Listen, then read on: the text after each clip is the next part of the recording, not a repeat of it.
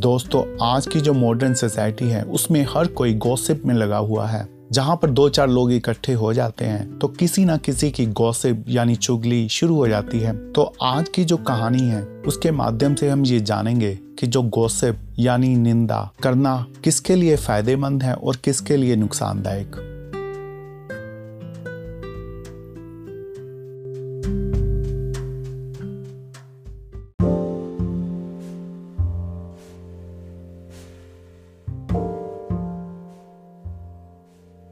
महर्षि वेद व्यास जी के समय में एक राजा हो गया है, जिसका नाम था अजय। उस राजा का ये नियम था, सुबह से लेकर दोपहर तक जो भी उसके द्वार पर आता, उसको मन चाह दान देता। और कभी दान देने से इनकार न करता। एक दिन पहर के समय में, जब दान देने के बाद राजा अपने घोड़ों के अस्तबल में उनकी देख रेख करने के लिए चला गया तो उस समय पीछे से राज दरबार में एक साधु भिक्षा का इच्छुक वहाँ पर पहुँचा और उसने जो द्वारपाल है, उससे विनती की कि वो राजा से मिलना चाहता है और दान का इच्छुक है। परंतु जो द्वारपाल है, उसने बताया कि जो आप सुबह आइएगा, क्योंकि इस वक्त जो राजा का दान का समय समाप्त हो गया है और इस वक्त राजा अपने अस्तबल में अपने घोड़ों का निरीक्षण कर रहे हैं। परंतु साधु ने कहा कि वो जल्दी में है और उसको किसी दूसरे प्रदेश में जाना है। तो वो कल तक के लिए रुक नहीं सकता तो उसको जो दान है, वो आज ही चाहिए। तो उसने अस्तबल का पता प्राप्त कर कर अस्तबल की ओर चला गया। अब वो अस्तबल में पहुँचा और राजा को देखकर उसने दान की विनती की। परंतु राजा ने समझाया कि इस वक्त वो अपने घोड़ों की निरीक्षण कर रहा है और व्यस्त है। आप ऐसा करें कि कल सुबह आइएगा दान के लिए। आप जो भी मांगेंगे आपकी इच्छा पूरी होगी। परंतु साधु ने कहा कि वो सुबह तक प्रतीक्षा नहीं कर सकता और उसको दान में केवल पाँच गज कपड़े की आवश्यकता है। परंतु राजा ने फिर समझाया कि नहीं, कि इस वक्त वो व्यस्त है और आप कल सुबह प्रातः दान के लिए आइएगा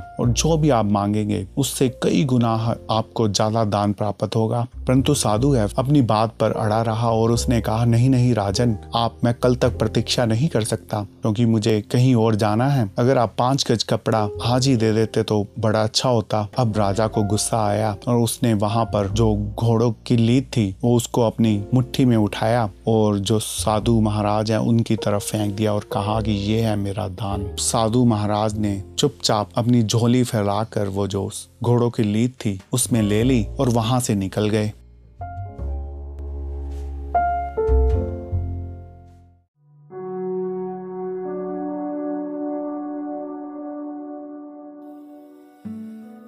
कुछ समय बीतने के बाद एक दिन राजा अपने घोड़े पर शिकार के लिए निकला और रास्ते में जा रहा था।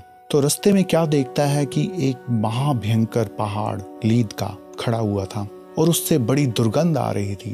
राजा बड़ा हैरान हुआ और सोचने लगा कि ये पहाड़ पहले तो कभी नहीं देखा, क्योंकि वो वहाँ पर अक्सर आया करता था और उसने अपने मंत्री गणों से पूछा, किसी को भी उसके बारे में कुछ भी ज्ञात ना था। इतने में क्या देखता है कि एक साधु वहाँ पर बैठा हुआ था तो उसने उस साधु महाराज से पूछा कि ये जो लीद का पहाड़ है, यहाँ पर कैसे आया? तो इस पर साधु महाराज मुस्कुराए और बोले कि, राजन, क्या आपने मुझे पहचाना? मैं वही साधु हूँ जो आपके अस्तबल में आपसे दान की इच्छा से आया था और आपने क्रोध में मुझे दान में, अपनी मुट्ठी में डालकर ये जो लीद है मेरी झोली में डाली थी। और वही जो लीद है, वो मैंने यहाँ पे रख दी थी। और दान का तो कानून है कि वो फलता फूलता है और ये बढ़कर पहाड़ बन गया है। अब आपको ये जो आपने दान दिया था, उसका फल लेना पड़ेगा। आपको इस लीद को खाना पड़ेगा। तो राजा बड़ा परेशान हुआ और साधु महाराज से माफ़ी मांगने लगा और कहा कि, कुछ तो उपाय बताइएगा। अब साधु महाराज ने कहा, इसका कोई उपाय नहीं।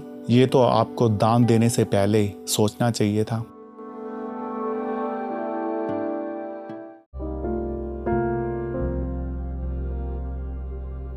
तो दोस्तों, हमें भी यहाँ पर रुक कर विचार करना चाहिए कि दान जो है, बड़ा सोच समझ कर देना चाहिए। हमें उन्हीं वस्तुओं को दान में देना चाहिए जो हम प्राप्त करने के इच्छुक हैं। जो भी आप दान करते हैं, उसका कई गुना होकर आपको वापस मिलता है। अगर आप बेकार की चीज़ें दान में देते हैं, जिनका कोई उपयोग नहीं है, और ऐसा अनाज, ऐसे वस्त्र आप किसी को दान में देते हैं तो सोच समझ के दीजिएगा और ये बात ध्यान में रखिएगा आपको कई गुना होकर ये चीज़ें वापस मिलने वाली हैं।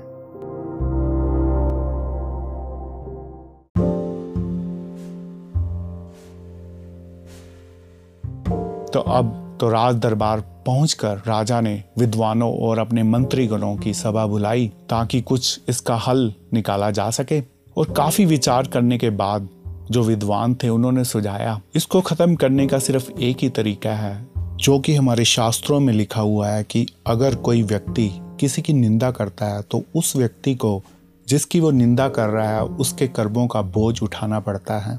तो विद्वानों ने राजा को सुझाया, अगर राजन कोई आपकी निंदा करता है तो ये पहाड़ जो है, लुप्त हो जाएगा। अब राजा सोचने लगा कि मैं तो अपनी प्रजा का बड़ा ख्याल रखता हूँ, कोई मेरी निंदा क्यों करेगा? मैंने कोई ऐसा कोई कर्म भी नहीं किया जिससे कि वो मेरी निंदा करें। अब बहुत कुछ विचार करने के बाद, अब उसने एक महल बनवाया और उसमें अपनी जवान कन्या के साथ रहने लगा।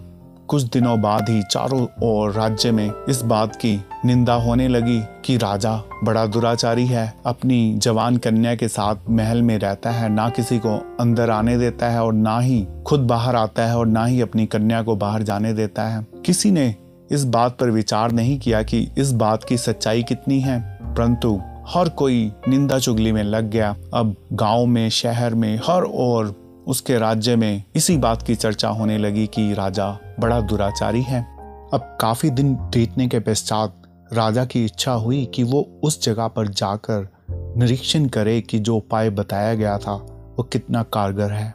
तो इसके लिए वो अपना घोड़ा उठाकर उस स्थान पर फिर से गया जहाँ पर वो लीद का पहाड़ था। यह देखकर वह चकित रह गया कि वहाँ पर जो लीद का जो पहाड़ था, वो गायब हो गया। अब वहाँ पर सिर्फ़ एक मुठ लीद पड़ी हुई थी जो उसका ओरिजिनल दान था। अब वो राजमहल वापस आया, फिर से उसने विद्वानों से चर्चा की कि अब इसका क्या उपाय है।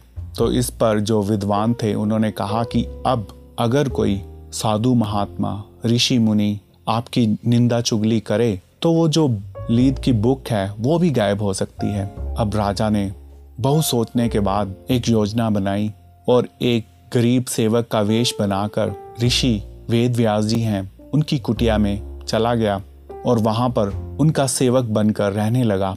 तो एक दिन जब वो महारिषि वेद व्यास जी के पाँव दबा रहा था, वो महारिषि से बोला कि जो हमारा राजा है, वो कोई अच्छा व्यक्ति नहीं है, बड़ा दुराचारी है। सुना है कि उसने ऐसे ऐसे एक महल बनवाया, उसमें अपनी जवान कन्या के साथ रहता है। ना खुद बाहर जाता है, ना उसको बाहर जाने देता है और महल में किसी और को प्रवेश नहीं करने देता। यह सुनकर जो महर्षि वेद व्यास जी हैं, वो मुस्कुराए और बोले कि, राजन, मैंने आपको पहचान लिया है और मैं आपकी निंदा नहीं करूँगा। और वो जो लीद का बुक है, वो आपको ही खाना पड़ेगा। अब राजा ने महर्षि वेद व्यास जी से क्षमा मांगी और कहा, कुछ तो उपाय होगा कि जिससे मैं उससे बच पाऊँ। महर्षि वेद व्यास जी ने उसको एक उपाय बताया और कहा कि तुम्हारी जो रसोई है, उसमें जब खाना पकता है, उसमें नमक, मिर्ची और मसाले जैसे डालते हैं थोड़ा थोड़ा उसमें उस लीद को डालकर खाओ, ताकि इसी जन्म में ही ये जो भार है खत्म हो जाए, नहीं तो तुम्हें अगले जन्म में इसका जो भार उठाना पड़ेगा।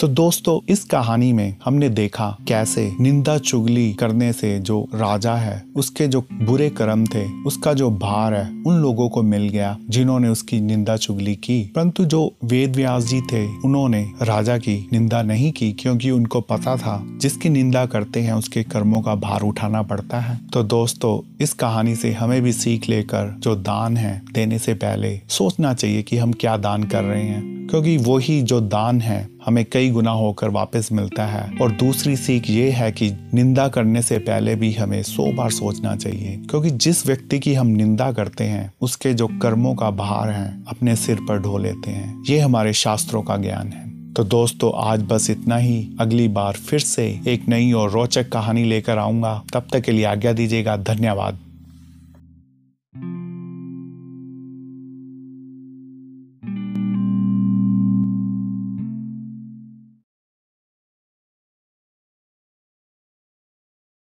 Hello friends this is Kavar Gautam and you have started listening to Om Gurudev Namo Hindi podcast जहाँ पर हम आपके सामने लेकर आते हैं रोचक और ज्ञानवर्धक कहानियाँ।